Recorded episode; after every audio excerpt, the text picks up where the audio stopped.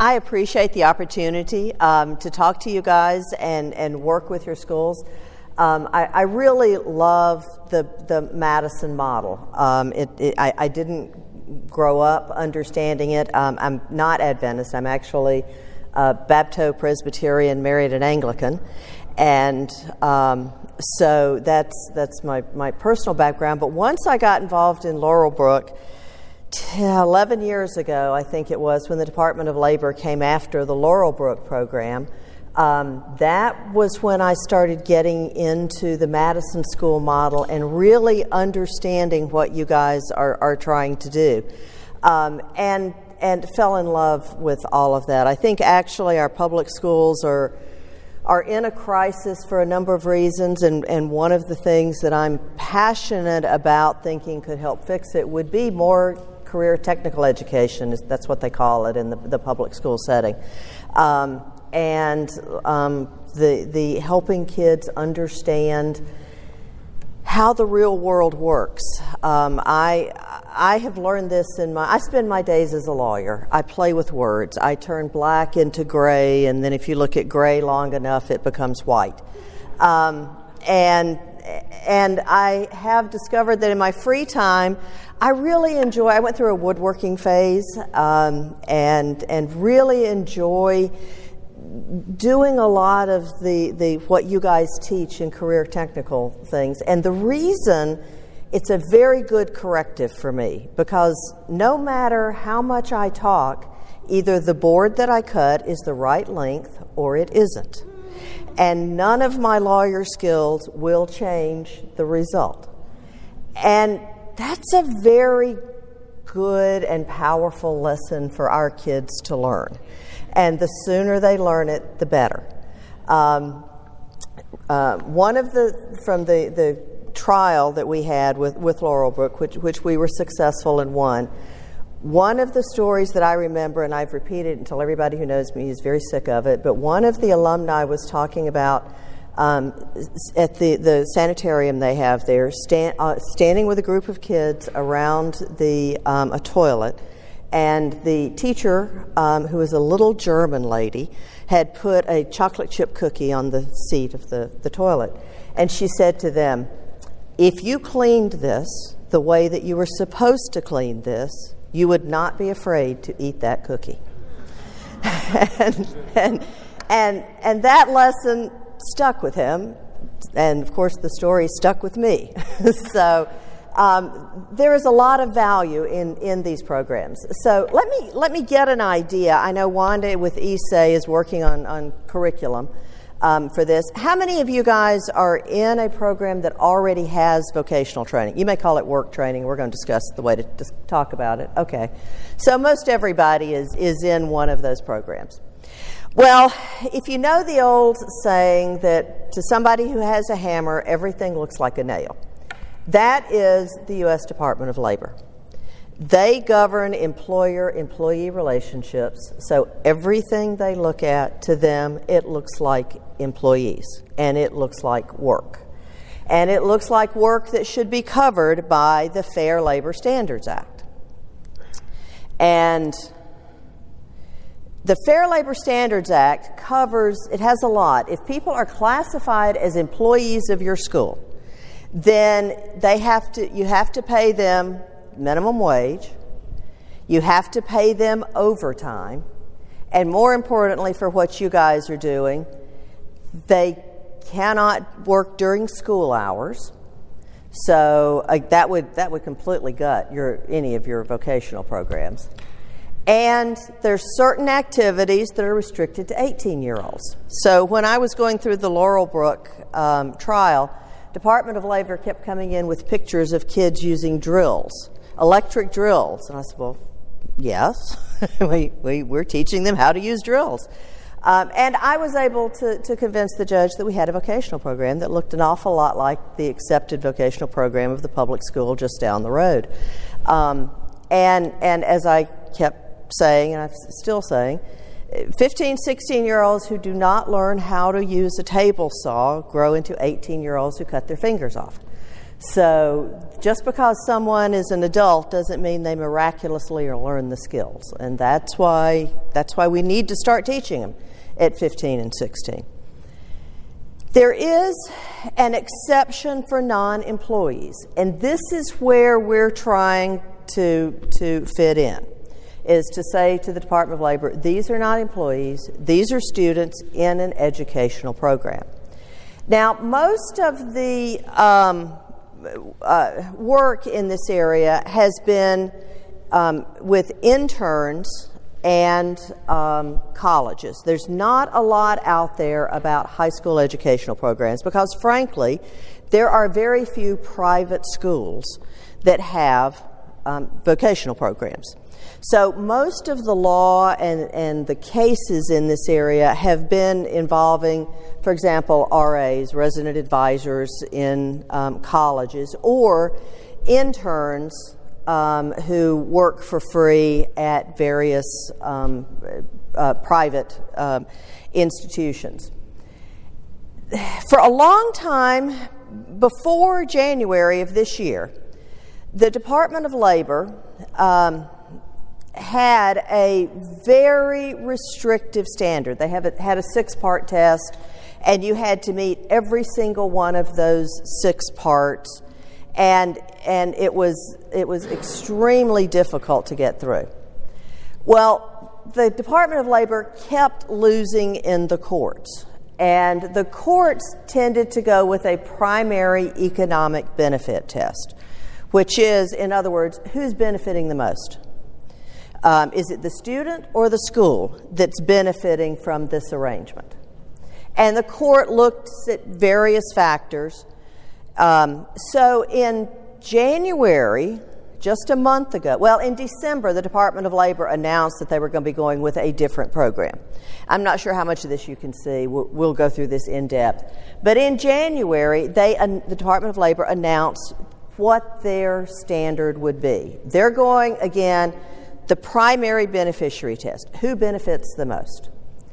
And they listed in their, which you, you, can find this on the Department of Labor website, they've listed several different factors. No expectation of compensation. Everybody, uh, we're going to go through each of these in depth, but I'll just the no expectation of compensation, training similar to an educational institution integrated into an educational program. Now, for, for private um, employers, what the Department of Labor looks at is um, are these kids um, enrolled in a program where the school is looking at this and supervising and, and looking at the educational value, and or are they getting credit for it, um, educational credit?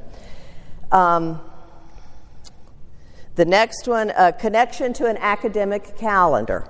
In other words, it, it, does it go, does it roughly match when your academic program is in session?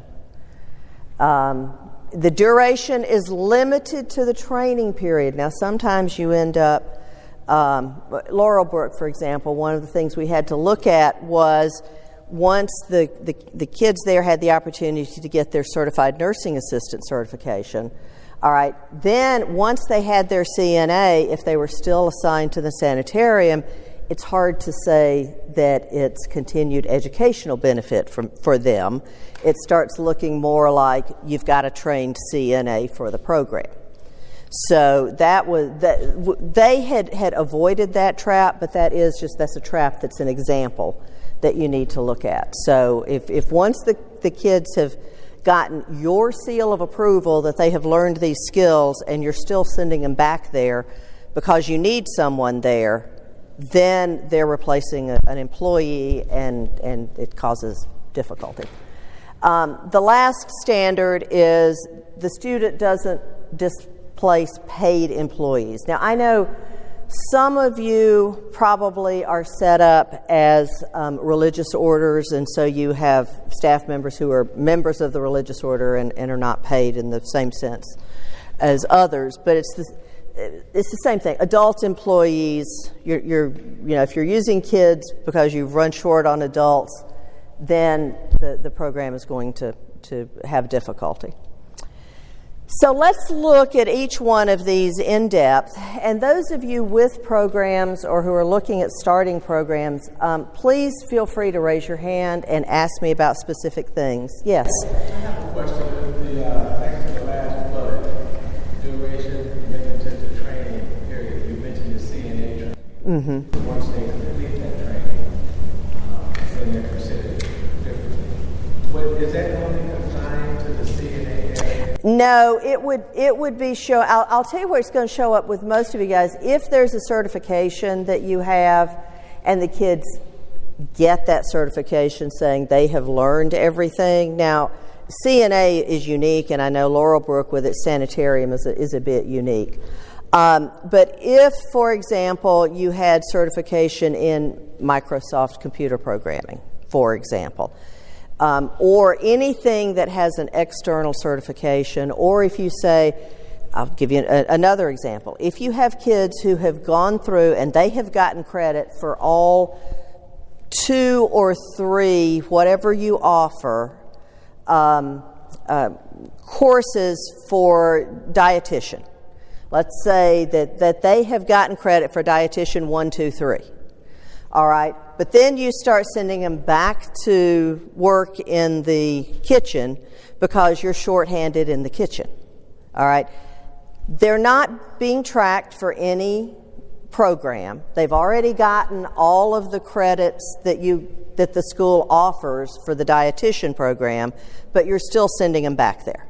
Okay.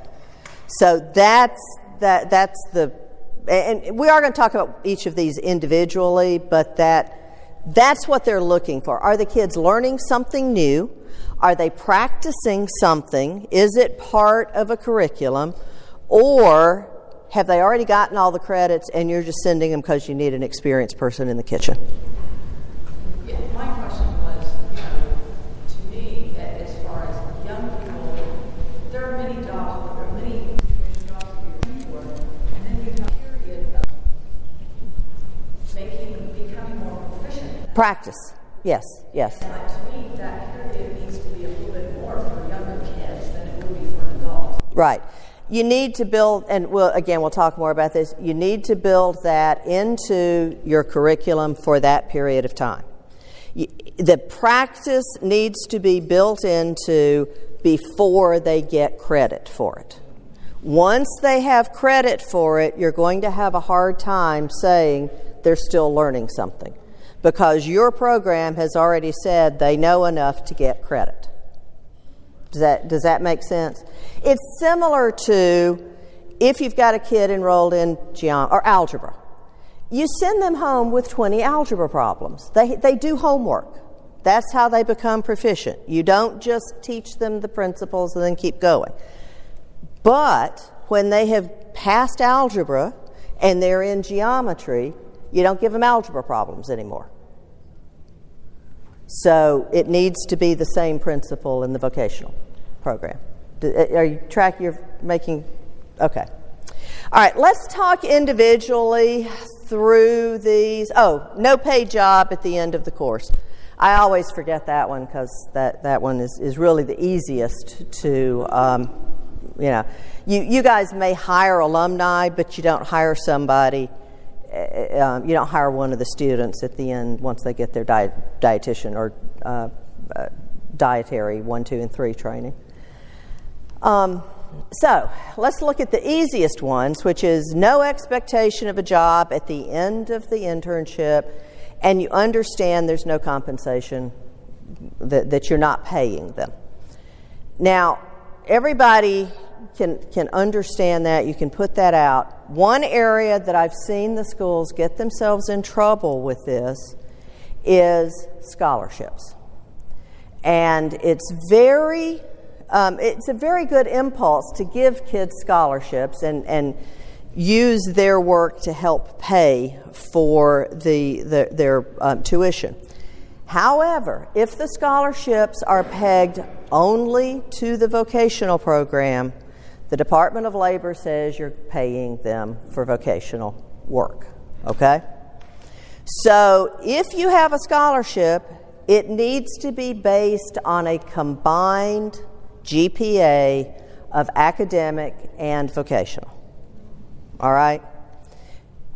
In order for it to be not, for the Department of Labor to not say you're paying the kids, it needs to be based and you can you, you can have vocational in there you can have academic in there you can have character training in there. I know some of the schools like to give a citizenship grade or a character training grade or, or similar to what um, used to be called a conduct grade until that hurt people's feelings so now public schools don't do it anymore. Um, well, some of them don't. But um, any of those things that you want to roll into determining how much of a scholarship they get, you can do that as long as the vocational program is only one factor and not the only factor. Okay?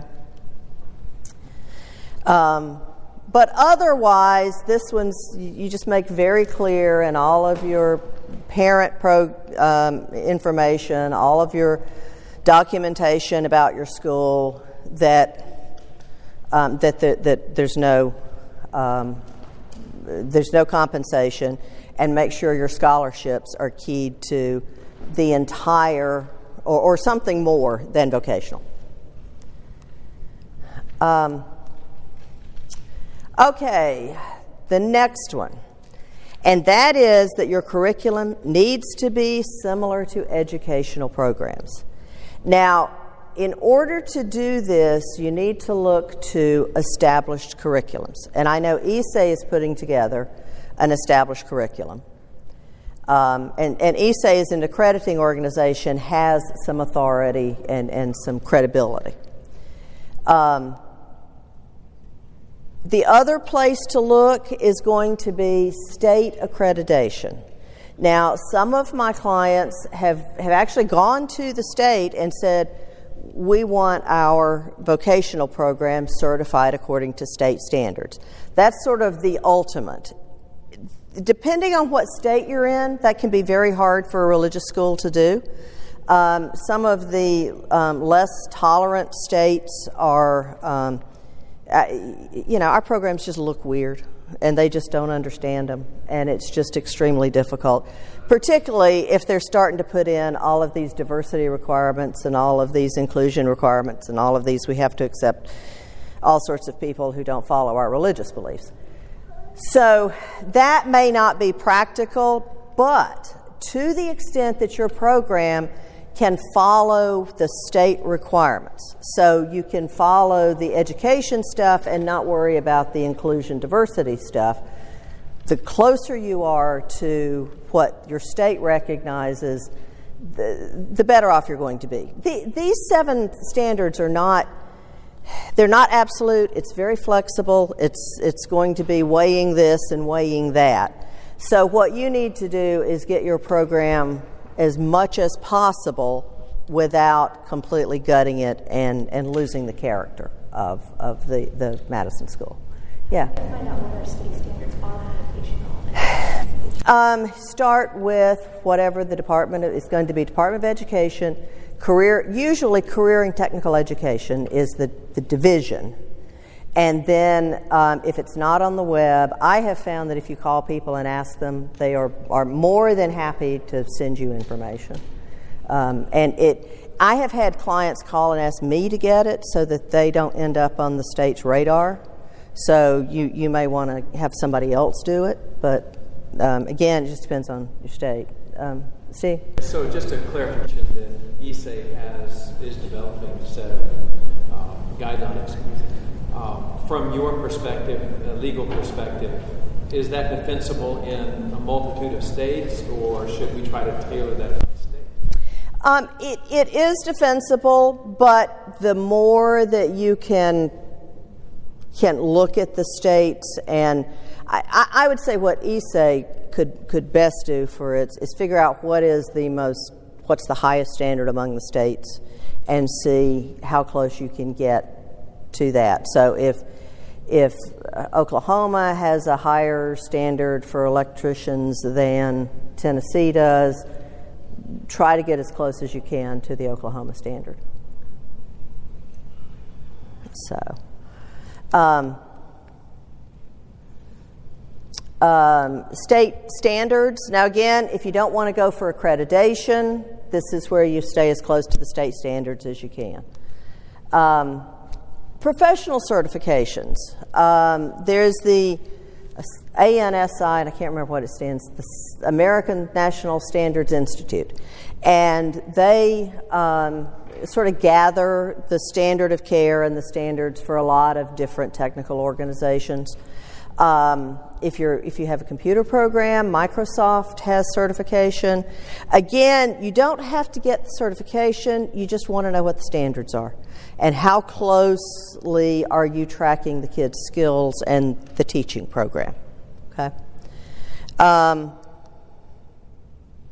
and then local vocational programs. Find out what the folks down the road from you are doing. Um, how, how closely does, does your program match theirs? Um, one of the, the problems that, that you can run into with a residential school program is in order for the kids to practice carpentry, there's not a lot of you, you can't put them on a bus and take them off somewhere on a regular basis. So there's a lot of we need a bridge built, so let's have the carpentry class build the bridge. We we need a, a, a new roof put on the dining hall. Let's have some of the kids working alongside the contractors to the extent that OSHA regulations allow it. Those kind of things are fine as long as again you do you, you look at what the locational what the local vocational programs are doing now the local programs a lot of them for example um, some of the, the, the, schools that I've worked with in, in um, public schools that I've worked with in various locations um, would have, for example, a greenhouse. And so the kids um, grow the plants, and then they work with their marketing and their business students to sell them okay? Um, and it's part of a, a, an integrated curriculum between the gardening and the marketing classes. Um, that's, that's a great thing to do. It's, it's fine to sell the stuff and to make money off of it as long as it's part of a curriculum and something that the kids are learning. Um, when I was growing up, there was a, a school that did um, body repair for cars. And so anybody who got a fender bender would take their car down to the local school and sign it up um, for the um, repair program that the school had there. Um, you know, you got what you paid for. Sometimes it was good, sometimes it was bad. Um, there, there were folks in my hometown who made a living fixing what the school had messed up. Um, but uh, you know, but the school was a good first place to start. And so um, there, there was, the, and, it, and that program actually was very good. This is the other thing that I think if, if you put it together um, and, and you learn how to, how to phrase it, the kids who work in your kitchen, for example, if the food is not good, adults may be nice and will eat it and be polite anyway. Their peers will not they will hear from their friends how terrible their food was. And that's a really good lesson for 15, 16, 17 year olds to learn. But you need to learn how to phrase that. Same way if you have a greenhouse and suddenly your, your um, traffic drops off and people aren't coming to buy anymore, it's because there's something wrong with the plants or something. So so, this kind of real world experience is extremely good for kids as long as you understand how to market it and how to explain how it's benefiting the kids and not the school. That all of this has to go back to what the kids are learning from this. Um, and, and, I actually have heard of, um, there, there was one local school system here in Tennessee that the state told me about that they would go out and they would buy a house or land.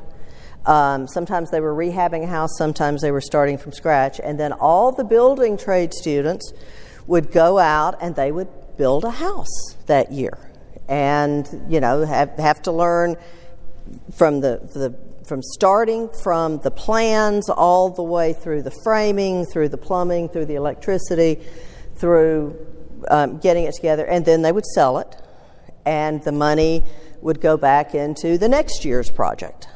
So um, you don't have, to, if you look at the local vocational programs, you, don't have to avoid commercial type enterprises as long as you understand how the local folks are doing it and make sure that, that you're, again, staying as close to them as you can.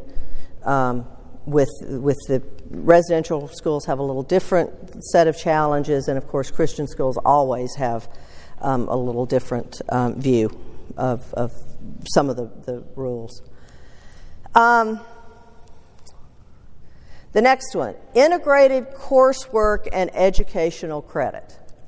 Now, what this means is you need to have some classroom training because Department of Labor folks think school means classrooms.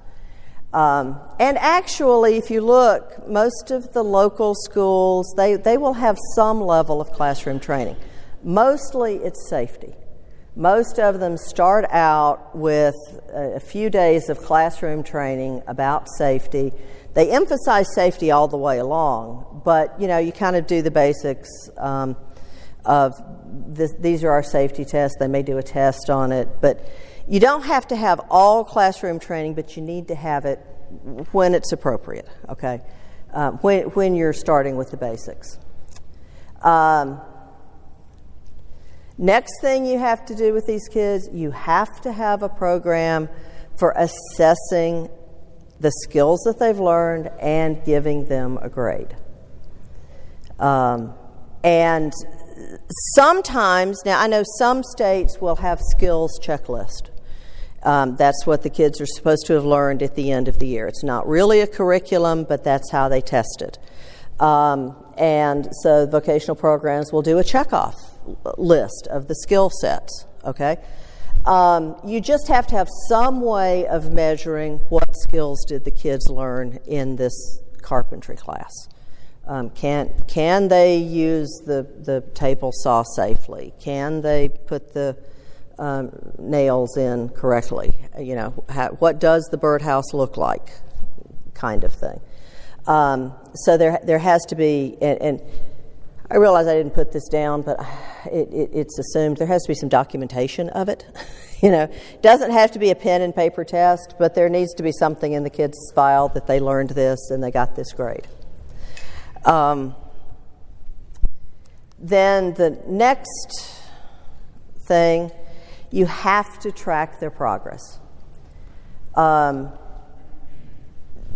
so one of the things that happens in, in smaller schools that has less manpower, and I've, I've, I've seen this, and I'll keep coming back to it because I've seen it be a problem, and that is you, you, you have kids who are, uh, let's just say, you, you, you put them, they're doing dietitian one, and you put them in the, the program. Um, and, and they've, they've learned it and then you put them in, in dietitian two. Well, come Thursday, everybody's out, and you don't have anybody to chop the vegetables. Well, that's not really, that's really part of the, the dietitian one program, not dietitian two. But it's okay to do that for a day or two, but you can't do it for a week because that child is losing educational time in what they're supposed to be learning. Okay? The primary benefit of that situation is flowing to the school and not to the child. Again, going back to if you put a kid in, if they've gone from American Lit to British Lit, and the teacher is out that day, okay, you have a substitute for a couple of days, and everybody knows substitutes don't really do anything except keep the kids quiet, um, and, and that's okay but you don't you don't cut them back to two weeks of reading Huckleberry Finn because that's not what British Lit involves. Okay? So you have to follow that same principle and those same guidelines with your vocational training. Yeah. Uh, With the uh, accessing wage skills learning, tracking progress, say in a vocational environment where it could be all shop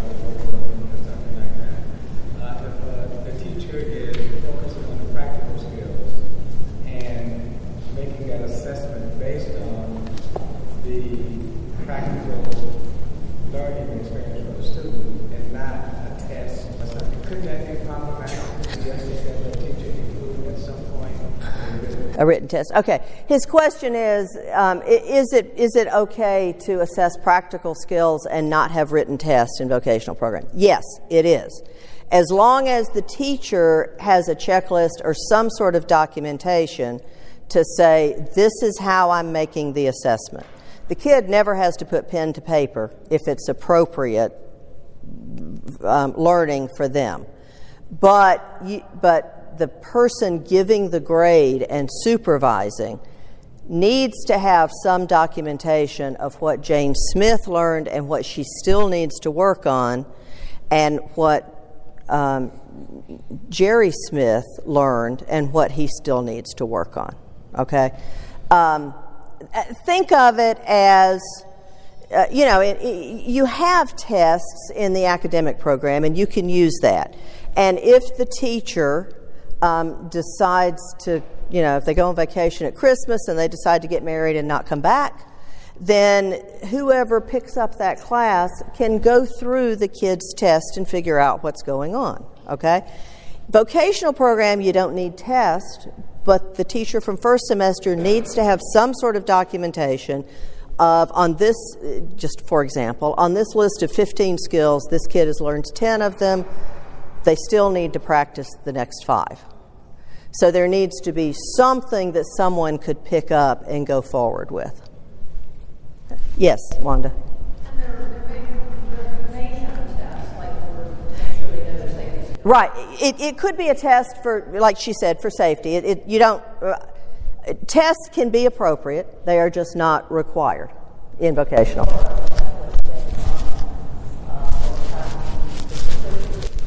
yes. Yes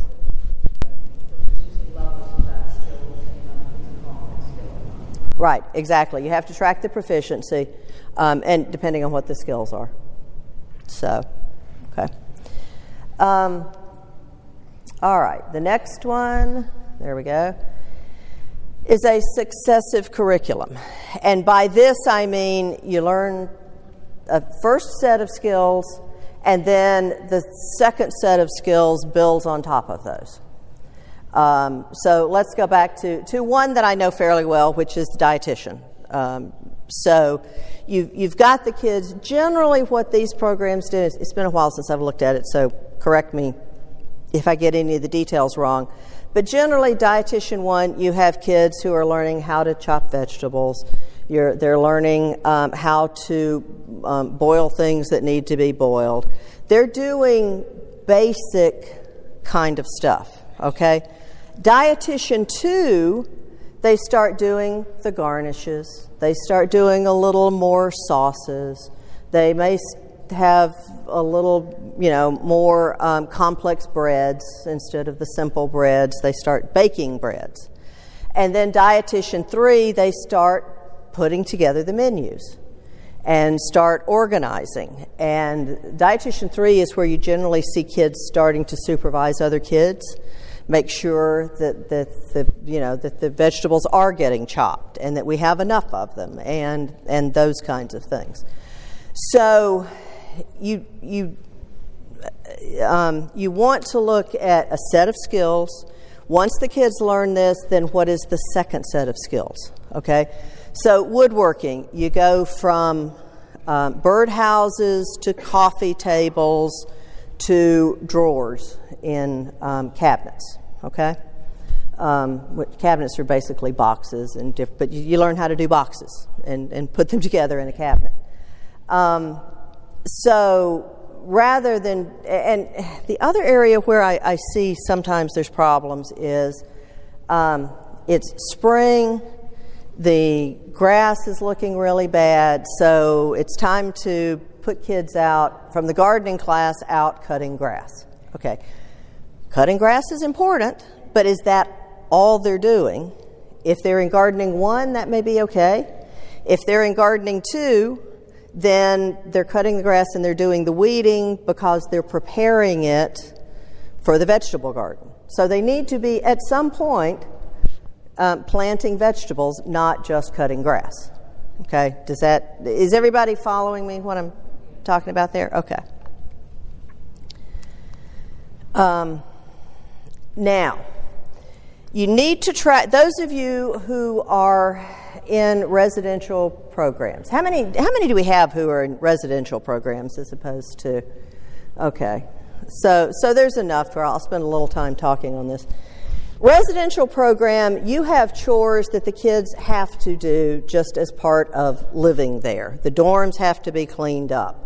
The, the this, that, and the other has to be fixed. And then you've got the Sabbath duties, okay, which is things that, that have to be done. Um, uh, you know, you still have to have the, the um, kitchen going, uh, minimally sna- staffed, but you still have to have it going, going during the Sabbath service. These are fine there's no problem with doing those. And Department of Labor um, has been brushed back enough times to where they're starting to recognize look, we've got these kids 24 7. We have to do something constructive with them, and character education is a big part of what we do. And cleaning up after yourself is part of character education. So this is not work, this is education, but it's not vocational education okay? Sweeping the dorms doesn't really teach them a, a career and technical skill. So it's fine to do that, but make sure that you're tracking it under the appropriate thing, okay? Could you something like, you know, if you had, meaning you could design a program so that the student would learn, like, how to do minor repairs on the vacuum cleaners so you keep them working, how to um, fix a stuffed toilet um, so that so that their learning skills and then how to order supplies, how to manage um, keeping a housekeeping, you know, doing housekeeping kind of thing. Yes, yeah, you could do that. And again, I go back to Laurelbrook because they have the sanitarium. They followed the same standards in the dorms, so a lot of their training in the dorms was practice for um, healthcare facilities and the higher standards that you have there.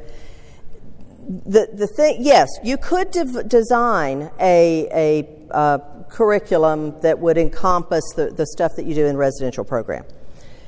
But in order for it to pass muster as an educational program, then again you have to you have to keep the list of, of things, and then, for example, if one of the um, things on the list is changing the belt on the um, uh, vacuum cleaner, okay, you have to make sure that every child in the dorm changes the belt on the vacuum cleaner not just when the vacuum cleaner is broken, we fix it. Okay? It has to be a very intentional training.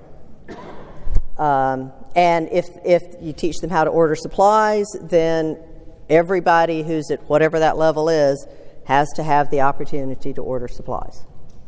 So, What I hear you saying is that the residential chores are more of a relaxed uh, area, so if you can put stuff in the dorm under there, it's probably better to do that because it requires the same level of record Right. documentation. right, you, you don't have to, residential chores, as long as you are categorizing it correctly, you don't have to follow all the educational requirements for stuff in the dorms. Uh, just as long as you're very clear. It, let's say, for example, that, that your school has a character grade, okay, or a citizenship grade, or, or whatever. Make sure that the residential chores, that the reports go into that bucket and not the vocational training bucket, for example. Okay? Uh, yes, I, I'm sorry. Yeah, he was first. I forgot. So, I mean, it seems like, you know, because residential are a beast of themselves. Yeah. Because we have so many things that don't fall into either category of, you know, the government and labor and so forth. And it's like, how do you differentiate uh, dorm cleaning versus food prep? Because they've got to eat, they've got to live there, and clean up after they eat. If you're in a home, you would clean up after you ate. You would do dishes. You would probably help cook, you know. And so, Well, cleaning cleaning up in the kitchen can be part of the dietitian one because good cooks clean up their kitchen. So, so there's not a problem with that. I know, but if, but if we had it under the residential section, you wouldn't have quite the the, the requirements uh, or the issues with, with them working because you know our philosophy of education is the manual training. Yes. Not so much the skills that they learn specifically as it is the, the, the, the attitude that they have towards work. Right. You know, a lot of us here are products of schools. Right. We we worked on the dairy, we worked on the, the sanitarium, we worked in the kitchen, you know, doing four hours a, a, a day. I worked a full year on the san, on the dairy. They, they put me back three times. That was a different generation, you know. Yes. Yeah. Me, that was all beneficial and valuable skills that I learned, not specifically on how to milk a cow, but on work ethic. You know, Right. Right. Value of work. And that's what I, I feel like there's a tension between when we make it all skill based, we lose out on the real philosophy that we're trying to accomplish. We're, we're trying to teach skills, no doubt, but it's really our philosophy is that the, the, the manual labor is, is what helps them on their academic labor. Right. Because they're out physically working, and so even if they didn't learn any skills, they're going to be better off, you know, because they both ground for four hours. Right, right, and, and everything you're saying is is is perfect, and I understand. I, I get what you're talking about. That the manual labor has character building um, aspects that are completely outside the the skill set. The problem is we have more regulations now than we did before. And if it is not valuable for education, then it's going to be, have to be after school hours, for example, because there's this sense that during school hours you need to be doing education, school stuff, okay? So that's why I'm saying you just have to track it separately. And, and unfortunately, it's because of the regulations. So anything that is solely character based has to be either a minority during the school day or it has to be outside the school day. Okay? That's, that's just kind of one of those issues. I'm sorry, what? If they're under 16. Yeah, if they're 16, you can do whatever you want to with them because they can quit school. That's the. Does the Department of Education stipulate what the school time must be? No, um, they, um, they assume that it follows whatever the local um, times are. But if you establish what your school times are in order to be able to kind of accommodate the, tr- the, the character building things that you need to have happen, does that, the flexibility with that doesn't create any issues? Or? No, it, as long as it's close to what the local schools are doing. And it, it- this is not Department of Education. This is Department of Labor, and so they just they just follow what the local schools are doing. Now, let me make sure that, that you understand. It is okay to have character building as part of your vocational education. All right, that is not a problem. It is okay to say that once the kid learns how to mop the floors, they have to mop the floors um, for another six days because that's practice. Again, it's the same same thing as doing algebra problems. Practice and character building are fine to incorporate into your program as long as there is enough skills for it to meet the general uh, requirement, you know, whatever the standards are, one, the, the ESA curriculum or your state curriculum, then you just have to meet the minimum that they are learning skills because that's the only way that it has any educational value. Yeah, Wanda. Okay.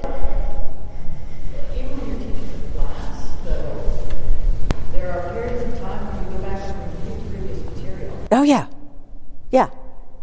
Again, as long as you're reviewing previous material for, uh, for a educational purpose. Like, okay, these kids have forgotten how to mop floors, so we're going to have to go back and relearn how to mop floors. And that, that is not, uh, nobody involved in education or Department of Labor assumes that kids remember everything from year to year. That's one of the reasons they're doing a big push now to shorten the summers, is because kids learn, uh, lose so much of their learning between June and September. So, but the question is are you going back because they don't know it and you're reteaching it to them, or are you going back because the floor is dirty and it's got to be cleaned? You see, is it because the institution needs the floor cleaned, or because the child needs to relearn how to clean the floors?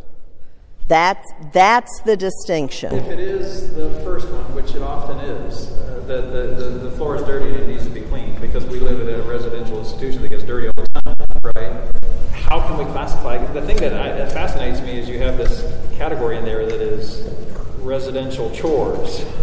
Well, it's it, Classify what is and what isn't. no, it's it's it's not a it's not a really a classification as much as yeah, in a residential program, the floor's got to be cleaned, and but see that benefits the kids because they're living there. So, well, yeah, but We have readers that, some schools don't, but we have students that help grade papers because it benefits the kids because it's part of the educational. right, right, right. I, it, And yet, they're grading papers, say, every day for, uh, you know, a semester or something. right. It's a covenant job. Yeah, it's it's it, it comes back to who is most benefiting. Okay, so uh, in a non-residential program, yes, kids need to be in a clean classroom, but it's still the it's still the institution's responsibility to get it clean. Whereas in a residential program, you have more obligations to keep the kids busy and to teach them character. In a res- I guess what I'm saying is a residential program, you have a lot more leeway for non-educational type requirements. Okay, in a res- in a non-residential program, they are there for education, and and you need to track the education. In a residential program, you have some more. Yeah, Steve. I'm going to let him go and then I'm. Well, I was just going to say what he said because he was saying that it sounds like it might be better have those chores separated so they don't have to do as much tracking and all this. Right. Where you get in a bind is if you say, oh, we're teaching the kids all sorts of skills like we teach them how to mop floors. Well, okay, then my next question is are you tracking what they're learning? Are you tracking the hours? Is it part of a curriculum? If the answer is no, then don't claim that as an educational benefit. It's character building, it's something else. If you're claiming it as an, as an educational part of this integrated coursework and educational credit, then you have to track it like it's a, a, a regular CTE or um, academic program. So, so Debbie, I'm, I, just a little different track on this thing. It, I'm sitting here thinking about all that we've said so far, and where my mind is going is this, and that is that one of the things that is essential for us as schools, which we have clear counsel on through our understanding of spirit of prophecy and the Bible teaching, is the character development.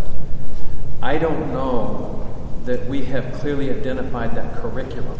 But if we were to clearly identify character development as a curriculum, I know personally that my character is still in process. Right. Okay? It's Right. not where it ought to be. So character development is a continual lifelong thing. And Right. I think that there may be an opportunity for us here if we could clearly identify character development as a specific curriculum, something that we do different than anybody else because it is part of the counsel we have. And it's essentially, it, if we listen to what we read correctly, it may be the most important thing we do. So if we put it where it needs to be, develop a curriculum that supports that, and a way to assess and track to some degree what's happening with the character, then yes, I, I, I may see an open window here, but from your standpoint, if you were to stand before the judge with a character development curriculum, what Would be, well, first of all, you don't have to have a curriculum, okay? You can just say character development is part of what we teach, it's important to us. Here's uh, cleaning the floor every Thursday teaches these character skills, okay? And, and here's how we observe it. And this is why I keep going back to some schools give a citizenship grade or a character grade or whatever, and it's done by the dorm folks. That's fine. This is this is not part of our We, we aren't claiming that this is a, a is a um, technical career and technical education. It is part of our character. So, What I'm saying is, if you want to have a curriculum, yeah, but put in the context the best I can. The way to say this, to me, the vocational technical is a part of character development instead of character development being a part of vocational technical. So the character development takes the higher position, and the vocational technical is actually just a part of it. And I, Well, then, then what you would well, what you would do is the same way that you list skills um, as, eh, let's just say, carpentry. You would say at the end of this, the, the, the child will have learned how to safely use a table saw, how to safely hammer nails, how to safely. So you got safety issues, and then you got skills issues. You can put in a character development. You know, this program will teach kids patience. Um, you know, whatever else we, or it will, yeah. the cows, you will have patience. Well, yeah, that's what this does. It will, it will teach the teachers how to have patience. you know, um, so yes, you can. If, you know, you can put the character development in because this is what makes the Madison School and and the SDA schools different from the public schools. Our public schools are kind of making a, an effort at character development. You know, they have the word of the week and all this other nonsense. Um, but so, but but you guys can put it front and center by putting it at the top of the curriculum. Wanda. is that what would be important would be that you identify the character traits, which we've already done. We have that in the, the work ethic curriculum. Okay, so we've already done that. The key is to show the connection between those character traits and whatever it is that they're doing. Right. And then, but what is difficult is how do you measure? How do you measure that a child has patience? I mean, I have a Right. Right. Right. Right. Right. Right. Right. How do you, it's very difficult to measure character development traits. Yeah. One thing you can do that would help with that, because I mean, you would have to document, not necessarily with a grade, but with a descriptive Right. Right. As in your. descriptive thing could come by sitting down with that child and saying, okay, so how would you rate yourself on the how to learn patience? Because if you're not making that judgment necessarily on that child, that child is participating, the child recognizes, you know, how well they're doing things. Right. And I think that would be more beneficial to the growth and development of the child than just simply giving them a grade. Right, right.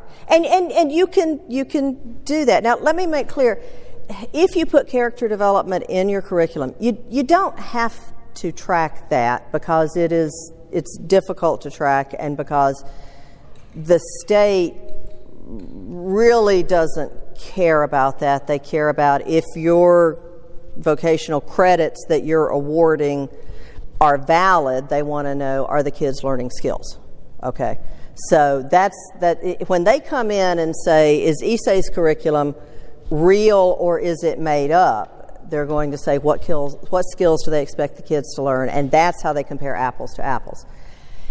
Every Christian school I know has um, a, a and, and, you know uh, part of their mission statement is um, is spiritual growth to to serve the kingdom of God to raise kids to be um, good servants of God.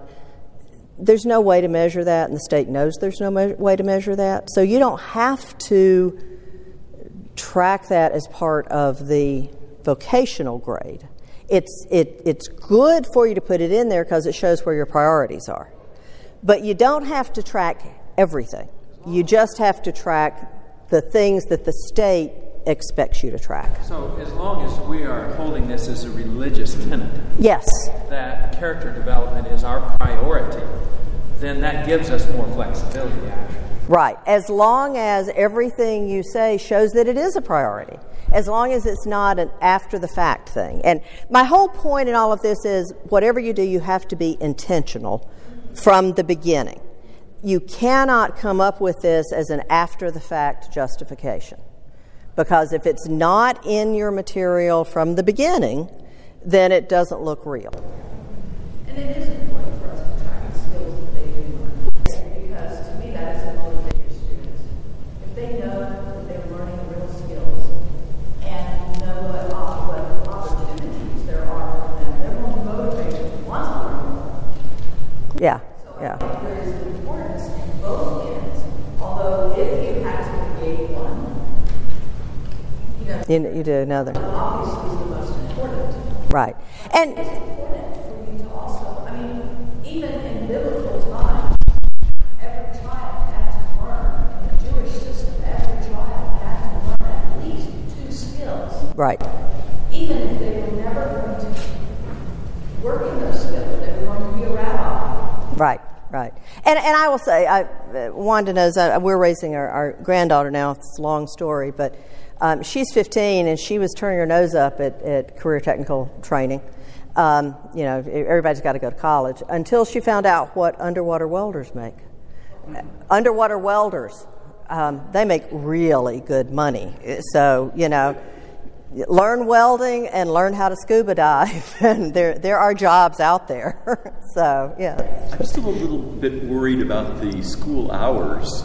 Uh, I haven't been involved end of in the teaching end, but as a student, I went from a, a eight to three school system to a work study system where we uh, started at seven and went to one, and then we worked in the afternoon. Do we have flexibility to have programs like that? Yeah, yes, you can you can you can have your educational program any time of the day you want. Okay? If it if it starts looking like it's not education, then you get into all of these restrictions.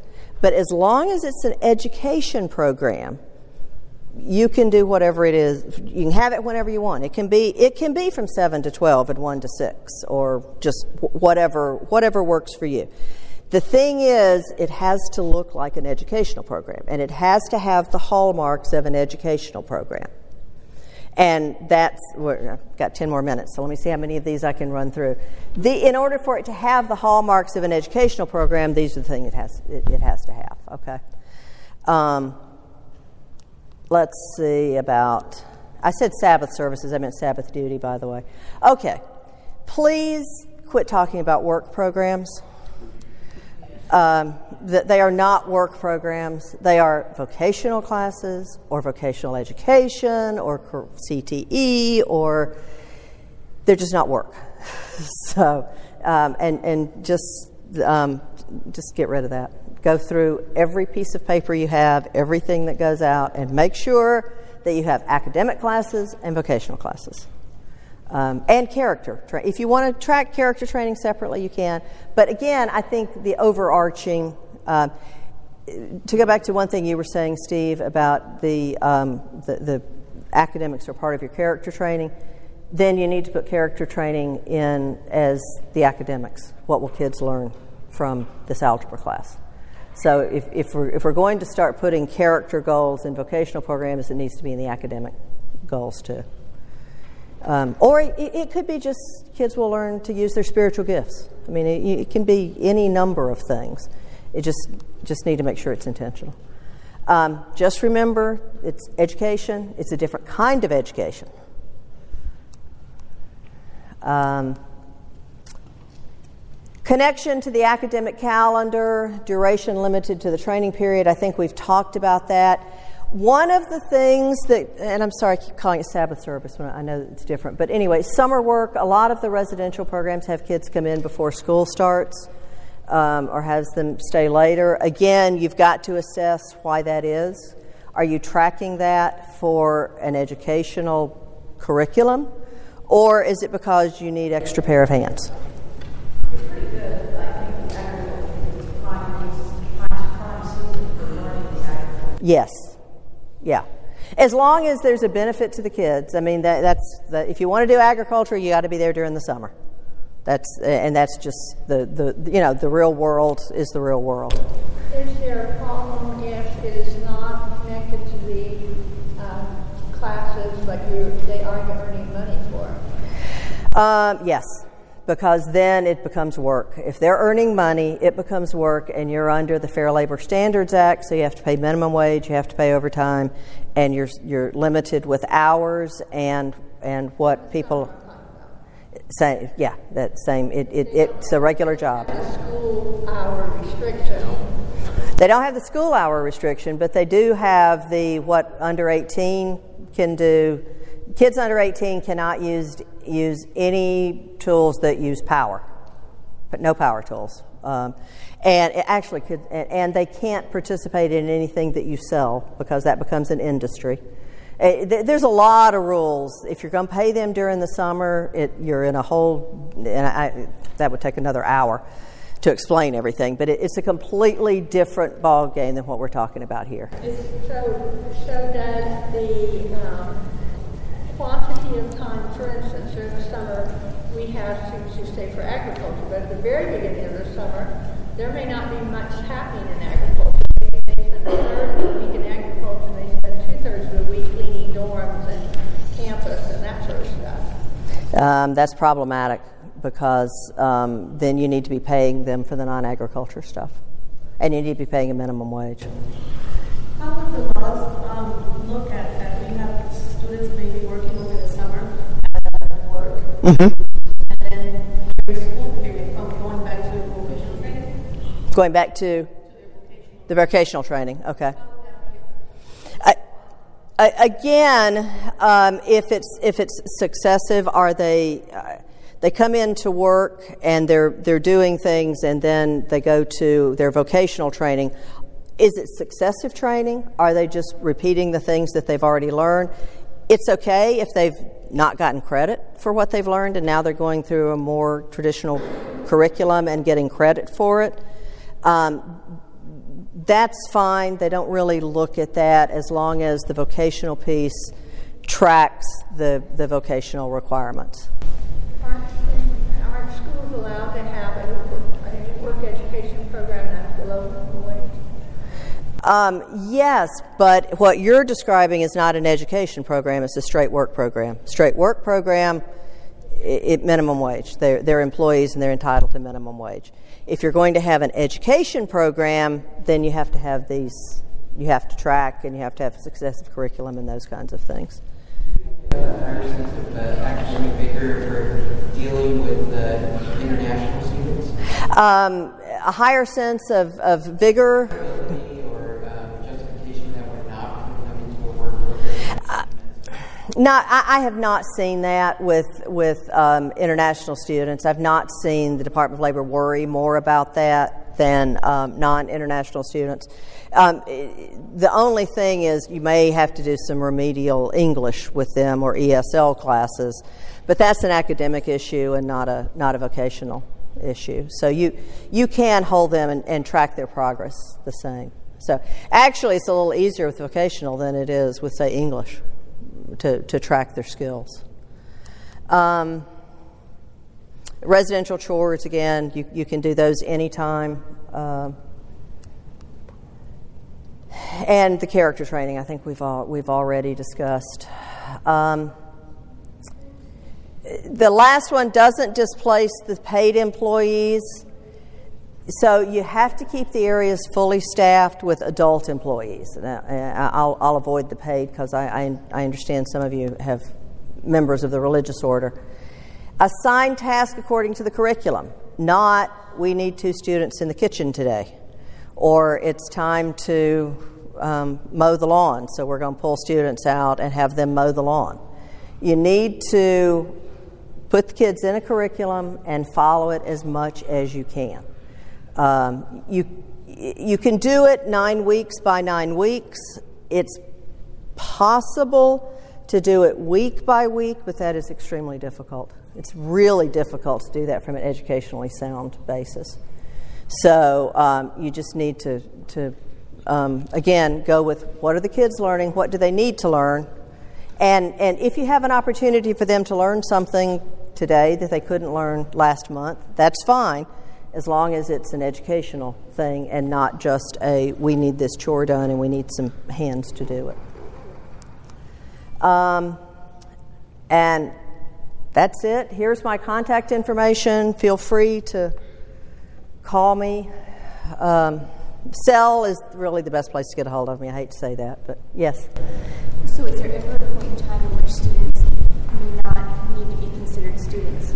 Say, if they wanted to volunteer their services during the summer, which we've had some kids that really like working on the farm and they wanted to come help out, is there any time in which that's a, an option? Um, she was asking about students volunteering. Um, I'd have to look at that. It's it again. It's problematic if you're if they're doing it and they're getting some sort you need to come up with some sort of credit or some sort of something that they they earned for their volunteering.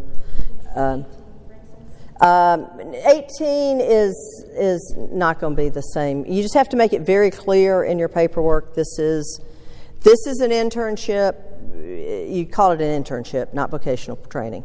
You're, you're, this, this would be how you would do it as i'm thinking it through. Um, it's an internship, it's not vocational training, it's a completely different. And you're not getting paid, you're doing this for the skills and um, in exchange for the skills and whatever recommendation we give you at the end of the, of the time. That would be just a straight unpaid internship, as long as, again, if they were to quit tomorrow, you could still handle things without them. Because that, that gets back to the displacing other workers. So you just have to, you don't have to track it with an internship. but You do have to be able to defend it that it benefited them more than it benefited us. Sure. Um, any other questions? The, the world gets more complicated. It's not as easy to do the Madison schools as it was when the Madison school started, but it is still possible and it's still worth doing. Um, so if I can help any of you do it, let let me know. That's my uh, that's where you find me. Or Steve and Wanda always know where to find me. this media was brought to you by Audioverse, a website dedicated to spreading God's word through free sermon audio and much more.